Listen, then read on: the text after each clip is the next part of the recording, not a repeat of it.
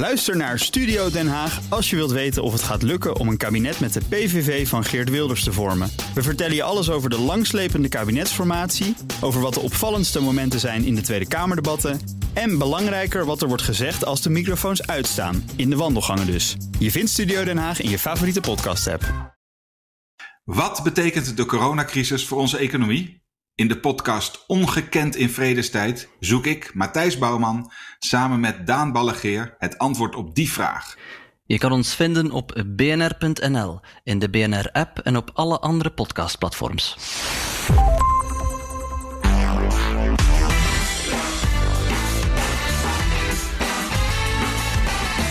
Welkom bij de Ben Tiggelaar podcast bij B N R, de wekelijkse podcast over persoonlijk leiderschap. Elke week hebben we een bijzondere gast met inzichten en ideeën die je helpen om je verder te ontwikkelen in je werk en de rest van je leven. Mijn naam is Ben Tiggelaar en mijn gast in deze aflevering is Marianne Sturman. Marianne, hartelijk welkom. Dankjewel. Ja, Sturman met één U, hè? Maar je zegt wel Sturman, heb ik begrepen. Ja, Sturman. Ja. Sturman, moet je echt... Oh, Sturman, Sturman. Oké. Okay. Ik ben Amerikaan van origine. Ja, ik zag Vandaar. dat je in de Verenigde Staten hebt uh, gestudeerd. Ik pak het er even bij. Je hebt bedrijfskunde in de V S uh, uh, gestudeerd. Een M B A in Rotterdam gedaan, heb ik hier staan. Ja. Uh, bij grote I T-bedrijven als uh, Xerox en uh, Lucent heb je gewerkt. En dat is denk ik voor vandaag eigenlijk wel het allerinteressantste. Vanaf tweeduizend ben je de baas van Moneypenny. En dat is een bureau dat virtuele assistentie levert. Daar gaan we straks nog over hebben wat dat is. En bedrijven helpt om thuiswerken goed te organiseren. Je bent eigenlijk een van de pioniers en experts op het gebied van thuiswerken in Nederland. Zeg ik het zo goed? Helemaal, klopt. Ja, ja, leuk. En natuurlijk uh, genoemd naar de secretaresse van M, hè, de baas van James Bond, Moneypenny. Dat is jouw bedrijf. Nou, ja. um, voor we gaan uh, beginnen, het is april tweeduizend twintig als we deze podcast opnemen. En bijna iedereen die werkt dus nu thuis, uh, min of meer verplicht in verband met de coronacrisis. Wat is de actuele situatie in Huize Sturman? Ja, kijk, ik werk altijd al thuis, want dat is de basis van mijn bedrijf. Hè. Wij hebben ja. thuiswerkers die voor onze klanten werken, op afstand dus. Uh, dus wij zijn ook volledig een remote company, zoals dat heet, een thuiswerkbedrijf. En ik heb dus een heel goed thuiskantoor, toevallig. Ja, ja, ja, ja. Dus uh, dat is voor jou helemaal niks nieuws. Nee, precies. Nee. Zeg... Um... Laten we eens even beginnen. Dit gaat over persoonlijk leiderschap, deze podcast. En voordat we nou uh, heel diep in het onderwerp uh, thuiswerken gaan duiken, dat gaan we zo meteen uh, wel doen, maar ben ik toch even benieuwd naar jouw persoonlijke ontwikkeling. Iets wat ervoor heeft gezorgd waarvan je zegt, nou, dat heeft mij, uh, heeft mij echt anders doen denken. Daardoor ben ik anders gaan kijken naar ondernemerschap, ben ik anders gaan nadenken over, over je leven wellicht of over je loopbaan. Um, kun je zoiets noemen? Een inzicht of iets wat je hebt meegemaakt, wat jou echt veranderd heeft? Ja, en, en dat inzicht is eigenlijk ook de reden waarom ik Moneypenny begonnen ben. Want ik werkte in de telecomsector, zoals je al aangaf. Ja. En al in eind jaren negentig kon ik vanuit huis inloggen. Toen nog via een I S D N-lijntje, maar ik kon wel mijn mail binnenhalen. Ik moest elke dag naar dat kantoor en ik kreeg een kind. En ik dacht, hè, wat is dat eigenlijk gek? Ik rijd naar een kantoor om daar in te loggen, om daar met andere mensen te gaan mailen die daar ook naartoe zijn gereden. Ja. En dat vond ik eigenlijk zo onlogisch. En toen dacht ik, ja, door het internet is kantoorwerk eigenlijk onafhankelijk van tijd en plaats te organiseren. En ik heb gewoon last van dat negen tot vijf kader. Dat beperkt mij in mijn leven als moeder. En waarom kan ik dat niet lostrekken? Waarom moet ik ja. naar mijn kantoor? En daarom ben ik Moneypenny begonnen. Grappig, dus echt het moederschap heeft je daarover aan het denken gezet. Het is denk ja. ik wel een ervaring die heel veel andere mensen natuurlijk ook hebben op dezelfde manier. Dat hoor je waarschijnlijk regelmatig. Ja, en wij hebben ons toen ook heel erg gericht op de doelgroep van uh, moeders die uh, ja, flexibiliteit willen, die zeggenschap willen over tijd in plaats van werk. Nu, inmiddels twintig jaar later, zijn er ook heel veel andere doelgroepen in die arbeidsmarkt die deze werkvorm heel plezierig vinden. Ja, laat me raden. Hopelijk ook vaders, denk ik dan maar. Hè? We hebben nu het al een paar keer gehad over moeders, maar hoe, hoe ja. zit het met de vaders? Nou, bij Moneypenny werken niet veel vaders, omdat het werk wat wij doen uh, ondersteunend werk is. Administratief werk, secretarieel werk. En grappig genoeg is dat een vakgebied waar weinig mannen in zijn. Ja. Uh, maar wij krijgen wel veel mannelijke sollicitanten met andere vakgebieden, zoals I T of accountancy of dat soort dingen. En die zeggen, ja, maar ik wil ook thuis werken. Ja, dus precies. Ja, ze zijn er wel, maar niet in het vakgebied waar wij in zitten, toevallig. Ja, ja dus nou ja, goed. Deze podcast gaat over persoonlijk leiderschap, persoonlijke ervaringen ook van mensen. Maar die persoonlijke ervaring voor jou heeft je dus heel duidelijk in de richting van dat thuiswerken gebracht. Nou, ja. nou uh, is heel Nederland eigenlijk al uh, sinds een aantal weken aan het thuiswerken. Daar hebben we uit ervaring al een hoop dingen geleerd. Maar uh, als we nou even naar jouw ervaring kijken. Hè? Jij bent een paar decennia al bezig met dit onderwerp. Wat zijn nou inzichten, uh, dingen waarvan je zegt, ja, dat leer je niet in één of twee weken, maar het is wel heel belangrijk. Kun je eens een paar dingen noemen waar we op moeten letten als we serieus werk willen maken van thuiswerken? Ja, ja het, het proactief communiceren. Kijk, het contact houden, het samenwerken en werken op afstand. Ja, dat, dat staat of valt bij een hele goede communicatie. En ook bepaalde karaktereigenschappen van mensen. He, je merkt dat sommige mensen in hun schulp kruipen. He, die zijn letterlijk uit je gezichtsveld verdwenen. Dus voor een, een leider, een manager, betekent het dat je veel meer moet met, je, met andere um, ja, voelhoorns die je hebt dan puur het zien, leiding geven op aanwezigheid, op zicht. Ja, ik, ho- ik hoorde gisteren een bizar voorbeeld. Um, dat was een, een organisatie die veel doen met de overheid. En die zeiden dat een, uh, een, deel, een deel van de gemeenteambtenaren is op dit moment gewoon uit beeld. Ja, ja. Nou dat is precies wat ik bedoel. Um, mensen moeten in staat zijn om hun zichtbaarheid op afstand te managen. En de leidinggevende moet ook in staat zijn om, als dat niet goed gaat, om die mensen daar weer uit te trekken. Ja, en dat vind ja. ik een heel belangrijk inzicht. Nou, laten we dat punt eens pakken. Hoe doe je dat dan precies? Dan heb ik dus, uh, geef ik leiding aan een team. En dan heb ik bijvoorbeeld een aantal mensen die nou ja, zich regelmatig melden. Die spreek ik ook in uh, nou ja, Zoom of Skype of wat je ook gebruikt. Of uh, nou ja, uh, FaceTime-vergaderingen. Uh, wat er ook allemaal bestaat. Uh, maar er zijn dus ook mensen die je dus opeens veel minder ziet in deze periode. Wat zou je ze adviseren? Ja. Die leidinggevende bedoel ik dan? Nou, dan zou ik absoluut adviseren om heel vaak de telefoon te pakken. En met die mensen ja. letterlijk in te checken. Joh, hoe gaat het met je? Wat ben je aan het doen? Uh, ja, hoe komt het dat je wat minder zichtbaar bent? Hoe kan ik je helpen om meer zichtbaarheid te krijgen? Ja. Uh, en als mensen ja. dat dan vervelend vinden, omdat het misschien ook wel een beetje op bemoeizucht lijkt? Uh, ja, ik ben wel van de school uh, van toch mensen aanspreken op dingen. Niet op een nare manier, niet op een verwijtende manier, maar wel uh, ja, feedback geven. Joh, dit kan ja. verbeteren en hoe kan ik je daarbij helpen? En hoe, hoe kunnen de collega's je daar misschien bij helpen? En vaak ook misschien wat, wat leuke dingen organiseren online. Dus niet alleen maar uh, een, een meeting via Zoom, maar ook misschien een virtueel koffiemomentje. Of een spelletje of een challenge met elkaar. Dus ook de leuke dingen die je op kantoor doet, proberen te virtualiseren. Ja, ja, goed. Dat is een belangrijke eerste punt. Dus je moet heel proactief zijn in je communicatie. Zorgen dat je mensen erbij houdt. En misschien soms ook leuke dingen organiseren om te zorgen dat iedereen voortdurend maar in, in, met elkaar in contact blijft. Dat is, ja. dat is dus één van de dingen. Uh, andere zaken. Uh, wat, wat heb je in die twintig jaar thuiswerkervaring geleerd en gezien ook van andere mensen waar je zegt, ja, vergeten we vaak, maar het is wel heel belangrijk. Ja, misschien een, een, een heel positief punt. Kijk, de hele kantoorsituatie uh, is rondom die negen tot vijf kaders georganiseerd. Dat gaat er heel erg over dat werken en samenwerken synchroon gebeurt, tegelijkertijd. Maar als je kijkt naar het thuiswerken, zie je veel scherper dat het eigenlijk gaat om het resultaat van het werk. En ja. dat het veel minder belangrijk is wanneer iemand iets doet, als maar binnen de kaders van, joh, wanneer gaan we het opleveren? Hoe gaan we dan de kwaliteit controleren? Um, dus ja, je ziet ook heel veel, ik noem dat asynchroon werken, dat dat ook prima ja. werkt. Je hoeft niet tegelijkertijd binnen die tijd- en plaatskaders te werken. Wat ik daar heel interessant aan vind, maar dat, ik hoop dat je dat een beetje, nou laat ik proberen die vraag een beetje positief te stellen. Ik kom wel eens bij bedrijven over de vloer waarbij het resultaat helemaal niet zo belangrijk lijkt te zijn. Waarbij het vooral belangrijk is dat je er werkt, dat je lid bent van een bepaald ja. team, dat je daar een beetje trots op kunt zijn, maar waarbij mensen eigenlijk heel weinig bezig zijn met wat, wat er uit hun handen komt. Hè? Ik bedoel, uh, niet ieder bedrijf hoor, waar ik kom, maar je maakt, je maakt het wel eens mee. Um, komt dat dan ook extra aan het licht op het moment dat je zoals nu vooral vanuit huis werkt en eigenlijk vooral op resultaat zit te kijken? Ja. Ja, ik vind dat een heel, heel interessant en goed punt, terecht punt ook. Hè? En, en daar, ik denk dat er in deze tijd steeds minder ruimte komt voor dat soort ja, overhead. Maar ja, dat, dat klopt. En thuiswerken eh, wordt vaak gezien als iets negatiefs. Maar eigenlijk draai ik het graag om, wat jij nu ook doet. En zeg ja, doordat je gaat thuiswerken, werkplek onafhankelijk, um, zie je eigenlijk de pijnpunten in je organisatie omhoog komen. En moet je je afvragen, komt dat door thuiswerken of komt dat omdat je wat uh, dingen moet oplossen? Ja, nou ja, er zijn natuurlijk gewoon organisaties waar je best leuk kunt meedraaien zonder veel resultaat te produceren. Ja. Door gewoon bij belangrijke vergaderingen aanwezig te zijn. Regelmatig je gezicht te laten zien met grote stapels papier door de gang te lopen en looking busy. Maar daar, ja. komt dat, hè, dat, daar kom je er dus niet mee als je meer echt naar resultaat wordt gedwongen te kijken. Zoals dus bij thuiswerken. Klopt. Thuiswerken is natuurlijk vaak ook functioneler. Hè? Het hele kantoorleven, het koffieautomaatpraatje, uh, ja, het, het stuk productiviteit. Bij thuiswerken ben je eigenlijk puur productief bezig. En als je niet werkt, nou, dan, dan ben je vrij, dan doe je andere dingen. En ja. zo kun je ook een andere dagindeling aanhouden. Daar zit natuurlijk ook wel een klein beetje een risico. Want op het moment dat ik aan het thuiswerken ben, en dan kijk ik maar even naar mijn eigen situatie.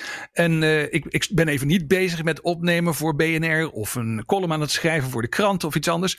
Uh, dan is mijn interactie vooral gericht op mijn huisgenoten. Terwijl ja. als je op kantoor zit, dan is je interactie tussendoor in de pauze gericht op je collega's. En dat soort vormen van informele communicatie mis je natuurlijk ook. Is dat, is dat, kan je er iets over zeggen? Um, zeg maar hoe, hoe groot dat probleem is. Is dat een groot probleem? Uh, hoe zie jij dat? Nou, als je kijkt naar de, de voor- en nadelen, hè, dan zijn er heel veel voordelen aan thuiswerken, remote working. Maar dit is een van de nadelen, absoluut. Het, ja. het informele circuit, uh, dat, dat, dat mis je voor een deel. Ik vroeg laatst aan iemand die voor een bank werkt van, goh, hebben jullie nog een roddelcircuit? Bestaat dat nog nu in deze ja. tijd? Toen zeiden ja, zeker.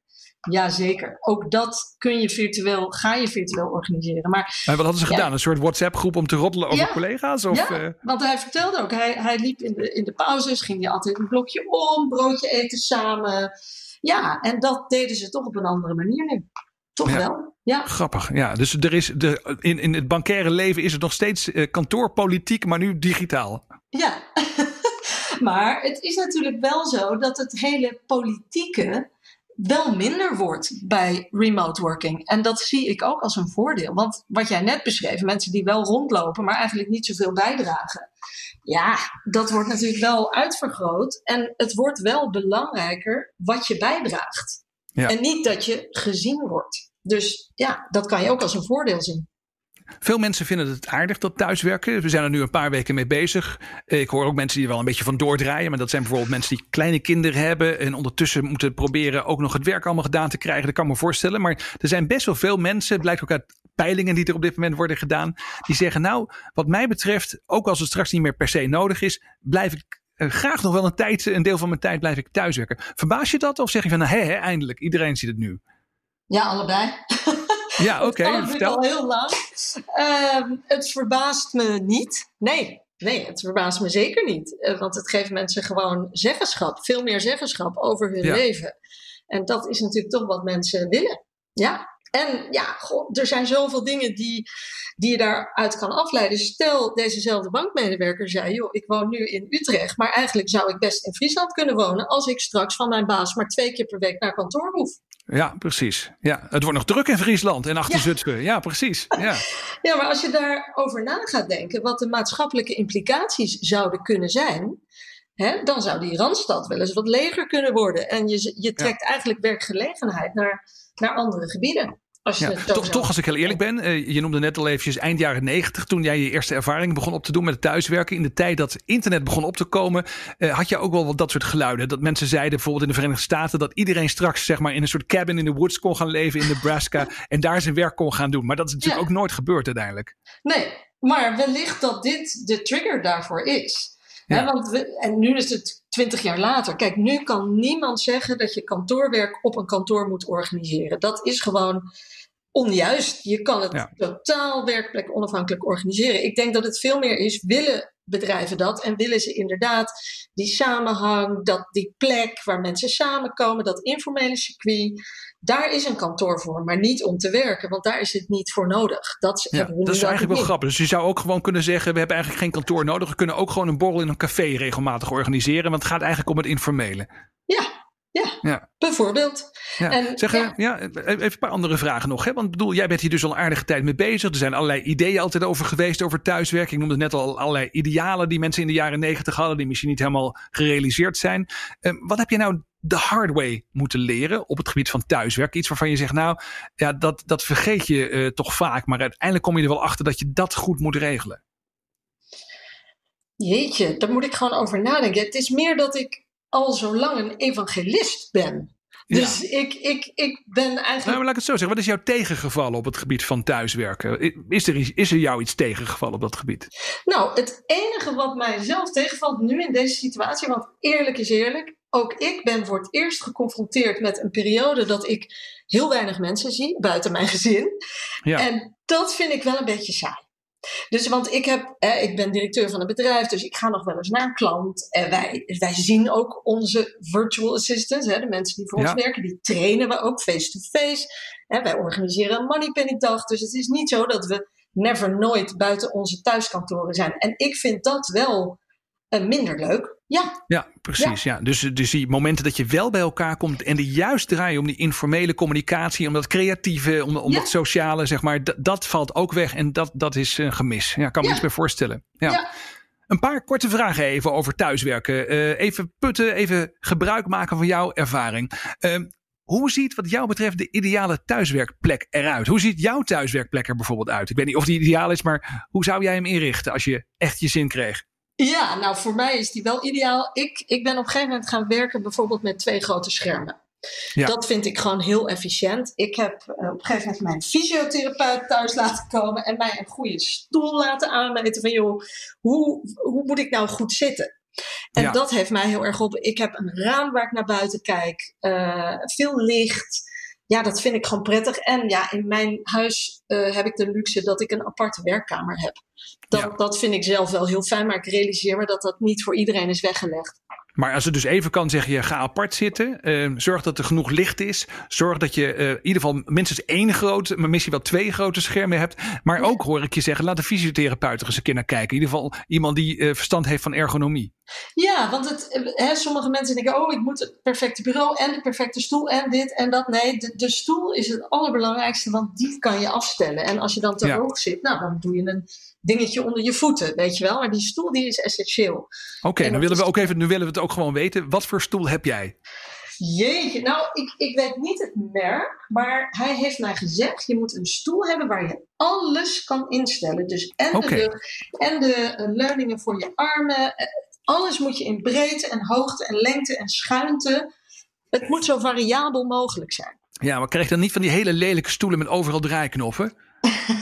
Nou, het is inderdaad niet een hele mooie stoel. Okay. Uh, maar hij is, ja, het gaat. Maar okay, het, maar het, maar het zit heel goed. Okay, nou goed. Zeker niet. Nee. Maar de ergonomie van de stoel, en dat is dus een essentieel punt bij je ideale thuiswerkplek. Ideale thuiswerkrooster wordt ook heel veel over gediscussieerd in deze tijd. Hè? Dus hoe laat je begint, hoe vaak je pauze houdt. Heb jij voor jezelf een soort ideaal rooster ontwikkeld ook in de loop van de jaren? Ja, en dat, dat is meer een routinematig iets uh, bij mij. En ja, dat is gewoon, ja, wat vind ik fijn. Ik sta heel rustig op, ik lees een krant, ik ontbijt uitgebreid. En ik ga v- vaak pas om half tien, tien uur achter mijn bureau. Dat klinkt heel gek, ja. maar dat is hoe ik het doe. En ja, veel, veel bewegen. Ik, als ik even, ja... Te, voor mijn gevoel te lang achter die pc zit, dan ga ik even naar buiten. Of, en alle telefoontjes doe ik staand. Maar okay, ik heb dat wel, verder... Ja, maar, dat is, maar dat is wel leuk. Dat, is, dat kan iedereen eigenlijk direct gaan doen. Dus je zegt, ja. alle telefoontjes doe je staand. Okay. Ja, of rondlopend. Hè, want, dat, ja. want het is echt heel belangrijk om veel te bewegen.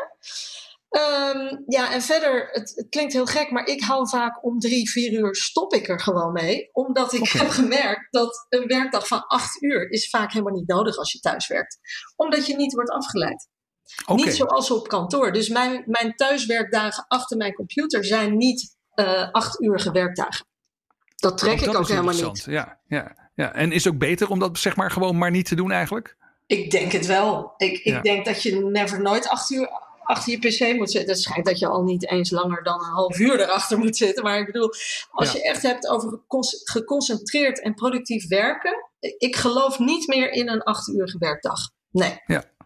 Zeg, um, we hebben best wel een hoop dingen al eventjes besproken. Ook de informele kant, hoe belangrijk dat is en hoe je dat zou kunnen organiseren. Uh, de ideale thuiswerkplek, de ideale thuiswerkrooster.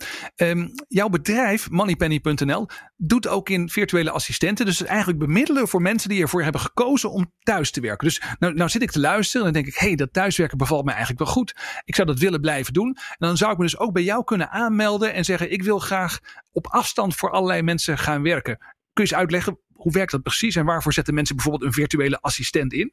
Ja, nou, het, het werkt zoals je het zegt. Hè. Er zijn mensen die dit, dit absoluut zo willen. Hè. Mensen, dit moet een keuze zijn voor iemand om thuis te willen werken. En wij zetten ze dan in voor verschillende klanten. Je kan dan aangeven, joh, ik wil twintig uur per week aan werk hebben. Nou, dan krijg ja. je van ons waarschijnlijk drie, vier klanten.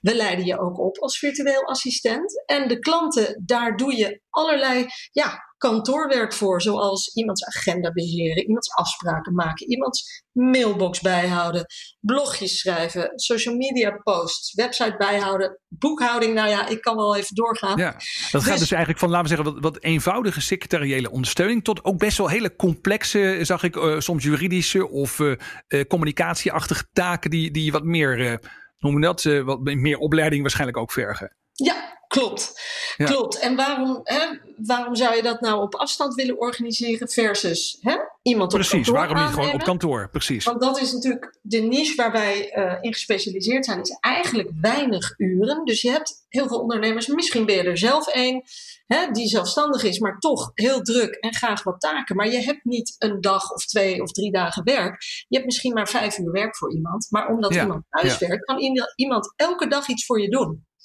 Dus je hebt eigenlijk een mini-baan die, die eigenlijk, ja, daar ga je niet zelf iemand voor aannemen. Oké, okay, dus je als, als je dus zeg maar ondernemer bent en je hebt eigenlijk dus zeg maar wat je zegt zo'n mini-baan voor misschien wel maar een paar uur per dag, maar je hebt wel iemand nodig, dan, dan moet je dus met moneypenny punt n l contact opnemen. Ja. Ja, ja. Wat graag. Misschien ook wel heel leuk is om eventjes te bekijken. Dat kwam ik tegen in de voorbereiding. Uh, uh, je mailde me daar al iets over. Ook voor mensen die bijvoorbeeld een chronische ziekte hebben of een fysieke beperking en daardoor minder makkelijk naar kantoor kunnen, is dit uh, misschien wel een hele uh, interessante uh, carrière mogelijkheid. En ja. ik zag dat jullie samenwerken met Emma at Work. Kun je daar iets over vertellen wat dat is? Ja, dat is een ongelooflijk mooi bedrijf. Dat is ontstaan uit het Emma Kinderziekenhuis. En ja. zij zijn een bedrijf uh, gestart die gericht is op jonge mensen, dus van vijftien tot vijfendertig jaar, inderdaad, met een chronische ziekte of een fysieke beperking, om die aan werk te helpen. Ja. En zij benaderen dus. Het is een non-profit uh, organisatie, heb ik begrepen. Het, ja. is een, het is een non-profit organisatie. Ja. Klopt. En op een gegeven moment ben ik ze uh, tegengekomen en heb ik ze gevraagd, joh, kunnen jullie, is thuiswerk interessant? Nou, daar sprongen ze direct op, want dat was eigenlijk helemaal in hun straatje. En wij kregen, ik geloof, tien cv's binnen, nou, binnen een dag. En nou, de een was nog beter dan de ander. Het, echt fantastisch. Ja. Dat ik echt dacht, wow, wat een, wat een, wat jammer dat dit arbeidspotentieel niet uh, aan, aan werk komt. En maar dat, maar dat, zou dus ook nog echt, dat zou dus echt nog ook een, een positieve, uh, positief neveneffect kunnen zijn van het feit dat we nu allemaal leren thuiswerken, zou je kunnen zeggen. Hè? Veel ja. meer mensen leren thuiswerken en, en zeggen ook van hé, hey, dat bevalt eigenlijk prima. En uh, dat ook mensen die bijvoorbeeld met een beperking uh, leven en moeilijk op een kantoor zouden kunnen komen, uh, die zouden dan op deze manier ook veel beter uh, gewoon kunnen participeren. Ja. Helemaal eens, dat, dat is absoluut waar. Toevallig heb ik, ben ik laatst benaderd voor een I T, om een I T'er te leveren, zoals dat heet, bij een overheidsorganisatie. En toen had ik dus één zo'n jongen van dit bestand met een perfect cv. Toen zei ik, nou, kan toch zeker wel thuis, hè? In de coronatijd? Nee, nee, dat kon niet. Want okay. ah, dat werkt zo niet en iemand moet op, uh, op kantoor worden ingewerkt. Dus we moeten nog wel wat, ja, ons realiseren dat het wel echt kan. Voor heel veel banen. Oké, okay, dus ja. het moet nog even wat langer duren. We moeten nog even wat meer ervaring hiermee opdoen. Tenminste, voor sommige mensen geldt dat. Ja, ja nou, ik hoor veel dat het inwerken wordt gezien als een um, showstopper. En, en dat ja, is ja, jammer, okay. want inwerken is maar een kleine fase in iemands werkleven. Dus als je dat, werk, als je dat inwerken nou toch virtueel kan organiseren, dan, ja, dan vergroot je weer dat arbeidspotentieel waar je mee aan de slag kan. Ja. Uh, misschien brengt dat ons ook wel bij de volgende vraag. Een vraag die ik graag stel aan mijn gasten is altijd wat nou een specifieke mythe is op hun vakgebied. Een mythe bijvoorbeeld is ook op het gebied van thuiswerken. Iets wat veel mensen wel geloven, maar wat niet waar is. Ja, uh, nou ik heb hier voor mij een, uh, een grafiek wat gepubliceerd is in de Harvard Business Review vorig jaar. En dat zegt working remotely boosts engagement. He, dus veel organisaties denken dat als mensen thuiswerken dat ze niet engaged, betrokken zijn. Ja, maar ja. uit dit staatje blijkt dat hoe meer dagen iemand op afstand werkt, hoe meer engaged hij of zij is. Oké, okay, dus ook, van, dat, en er is, dat is niet een soort grafiek die dan uiteindelijk ook weer daalt. Hè? Dat als je dus zeg maar altijd thuis werkt, dat, dat je dan toch weer minder engaged wordt. Maar jij zegt, nee. in ieder geval dit artikel uit de Harvard Business Review zegt, Uh, des te meer dagen je thuiswerkt, des te meer engaged. Kun je ja. daar iets over uitleggen? Want dat, dat, ik denk dat heel veel mensen zoiets hebben van, nou, maar dat kan toch niet waar zijn? Ja, nou moet ik eerlijk zeggen dat ik denk dat ik weet waarom. En dat heeft te maken met zeggenschap, met keuze. En dat is natuurlijk okay. in de coronatijd niet aan de orde. Iedereen moet thuiswerken. Dus dat is denk ik nu niet aan de orde. Maar als jij straks na corona tegen je mensen zegt, joh, je mag werken waar je wil, dan denk ik dat mensen veel meer engagement hebben dan wanneer je zegt, jij moet op kantoor werken. Ja. Maar dat heeft te maken met autonomie. Maar dat is meer jouw vakgebied. Hè? Hoe, ja, wat vinden mensen fijn? En ik denk dat ja, mensen maar ja, goed, autonomie vinden. Is een van de belangrijke uh, drijfveren voor mensen. Een van de ja. basale drijfveren zelfs. Hè? Dus jij zegt eigenlijk autonomie en thuiswerk, dat zit heel dicht, dus heel nauw met elkaar verbonden. Ja, ja, als iemand daarvoor kiest, dan is dat een belangrijke factor in, in zijn autonomie. Ja. Ja, nog, nog één vraag over thuiswerken. En dan heb ik nog twee afrondende vragen voor je. Maar nog één vraag over thuiswerken. Um, als je, we hebben het gehad over de ideale thuiswerkplek. We hebben het gehad over, als je thuiswerkt, hoe je dagindeling er een beetje uitziet. Maar als we naar een weekindeling zouden kijken. Dus stel je voor je dat je zegt als, als leidinggevende van, nou weet je, uh, laten we dat plaatsonafhankelijk werken. Laten we dat gewoon vasthouden. Zou je er dan wel voor zijn dat mensen bijvoorbeeld een vast moment in de week nog op kantoor zijn? Dat iedereen, iedereen elkaar toch kan zien? En hoe vaak moet dat dan zijn? Is dat dan eens in de week of minder vaak? Uh, of, of zeg je dat verschilt heel erg per bedrijf? Hoe, hoe zou jij dat benaderen, die vraag? Ja, dat is een heel goede vraag. En dat, dat verschilt eigenlijk per team of per unit wat samenwerkt. Dus ja. ik zou als leidinggevende een, een meeting met mijn team doen en zeggen, jongens, wat vinden jullie? Wat vinden jullie nou een, ja, een optimale frequentie van samen zijn? Ja. Uh, ja, daar, dus daar ga gewoon bij elkaar zitten in. En maak ja. een rooster. En zeg ja. gewoon van, nou, we willen elkaar zo vaak per maand zien of zo vaak per kwartaal. En dit soort meetings hebben echt nodig. Ja, ja. snap wat je bedoelt. Ja, ja, en stel het ook vooral bij als, als het niet werkt. Hè, ik heb ook van een organisatie gehoord, die hadden dan gezegd, je moet twee keer per, da- per week naar kantoor. Uh, maar als ze dan naar kantoor waren geweest, dan hadden ze het gevoel dat ze achterliepen met hun werk. Want er werd alleen maar gekletst. Weet je wel? Dus je moet wel zeker weten dat het zinvol is. Wat je, dus niet alleen hoe vaak gaan we elkaar zien, maar wat gaan we dan doen? Wat samen. Ga je doen? Ja, ja. precies. Ja, we gaan naar de laatste vragen toe. Ik heb uh, genummerde vragen, vijftien stuks. Ze zitten in enveloppen. Je moet een nummer kiezen en dan komt er een verrassende vraag. Welk nummer kies je? Doe maar veertien. Nummer veertien. De legendarische nummer veertien. Gaan we even kijken. Nummer veertien. Over welk onderwerp heb jij je mening grondig gewijzigd in de, as- in de afgelopen jaren? Dus over welk onderwerp heb je je mening grondig gewijzigd? Jeetje. Dat mag van alles zijn. Het hoeft niet over thuiswerken te gaan. Hè? Iets mag van je dat zegt, nou, zijn in ik... de afgelopen weken? Ja, mag ook in de afgelopen weken, zeker. Ja. Nou, over Mark Rutte. Over Mark Rutte? Oh, leg ja. eens uit. Nou, ik vind dat hij, dat hij het op dit moment heel goed doet. Ja. En dat vond ik vroeger niet. Maar ik, okay. ik, ik heb bewondering. En, en wat voor doet hij dan goed volgens jou? Wat, ja, wat, vind, wat heeft, heeft daarvoor gezorgd dat je er nu anders naar kijkt? Ja, ik, ik heb het gevoel dat hij een charismatische leider is. Hij spreekt het volk toe op een manier dat ik denk, ja, dat doe je hartstikke goed. En even los van de inhoud, maar ik vind gewoon dat hij dat goed doet. Ik heb het gevoel dat wij Nederlanders uh, ja, wel naar hem opkijken. Oké, okay. nou, dat is ja. positief om te horen. Uh, je zei zelf al, van oorsprong Amerikaans, hè, Sturman. Ja. Um, hoe, hoe kijk je dan naar de Amerikaanse leider van dit moment, Donald Trump? Ja, verschrikkelijk. Oké. Okay. Ik heb ook trouwens mijn nationaliteit opgezegd. Maar dat je hebt je nationaliteit, ook, maar ja. toch niet vanwege Donald Trump, hoop ik? Nee hoor, dat niet. Nee, okay, vanwege andere, andere redenen, maar nee. Ik, uh, nee, ik vind, hem, uh, ik vind het verschrikkelijk. Ik ben alleen heel bang dat de Amerikanen hem toch weer gaan kiezen. Ik weet okay. niet, uh, ja. Maar goed. Tot, Tot slot, jouw mediatip. Um, we hebben het vooral gehad met elkaar over thuiswerken. Laten we dat onderwerp nog even weer opnieuw. Hè? Daar, daar hebben we dus over met elkaar gehad. Uh, wat zijn nou dingen waarvan je zegt, uh, dat boek zou je eens moeten lezen. Of die podcast moet je eens luisteren. Of die TED-talk moet je eens tot je nemen. Uh, wat zou je ons aanraden qua media? Ja, nou, ik pak gelijk een boek uit mijn kast. Dat heet Remote, Office ja. Not Required. En ja, we horen je nu ook even wat verder weg. Oh, uh, waarschijnlijk ben je dus in de buurt van je boekenkast. Misschien even weer wat dichter bij de microfoon komen. Ja, sorry. Ja. Uh, Remote, Office Not Required. Dat is een boek van uh, Jason Fried en David Heinemeier. En dat zijn de founders van um, ja, zesendertig Signals heette dat vroeger. Moet ik heel even denken hoe hun bedrijf nu ook alweer heet. Maar goed, het boek heet in ieder geval Remote, yeah, remote Office Not Required. Not en dat is, dat is eigenlijk wel het belangrijkste. Je zegt, dat ja. boek moeten we, waarom moeten we dat boek lezen? Ja, daar staat gewoon zo goed in uitgelegd waarom remote working uh, werkt en wat de voordelen zijn. En ook hoe het werkt. Dus ja. ze geven ook goede tips over leiding geven aan thuiswerkers. Ja, het is gewoon een heel goed boek. Top, dankjewel. Nou, de, de, voor heel veel mensen misschien wel heel nuttig op dit moment om het te lezen. Misschien kun je het niet in de boekhandel krijgen, maar dat maakt ook niet uit. Dan ga je het gewoon als e-book bestellen en dan kan je het ook nog eens een keer digitaal doornemen.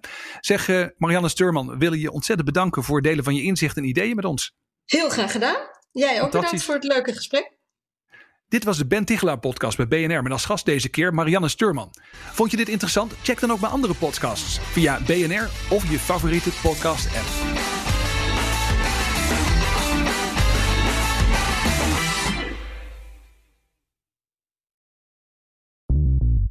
Bij B N R ben je altijd als eerste op de hoogte van het laatste nieuws. Luister dagelijks live via internet. Bas van Werven. En heel langzaam komt de zon op rond dit tijdstip. Je krijgt inzicht in de dag die komt op B N R, het Binnenhof in Nederland en de rest van de wereld. De Ochtendspits. Voor de beste start van je werkdag. Blijf scherp en mis niets.